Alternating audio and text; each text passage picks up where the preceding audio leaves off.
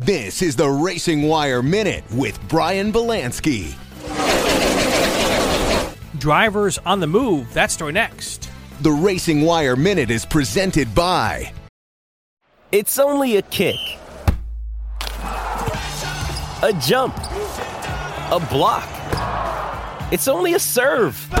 It's only a tackle, a run. It's only for the fans.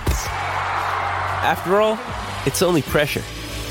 You got this. Adidas. Two NASCAR drivers are taking on new roles. Matt DiBenedetto is moving to the Truck Series after 12 seasons in Cup and the Xfinity Series. DiBenedetto will drive the number 25 truck for Rackley War Racing. It's a full time ride. Chad Kendrick is the crew chief.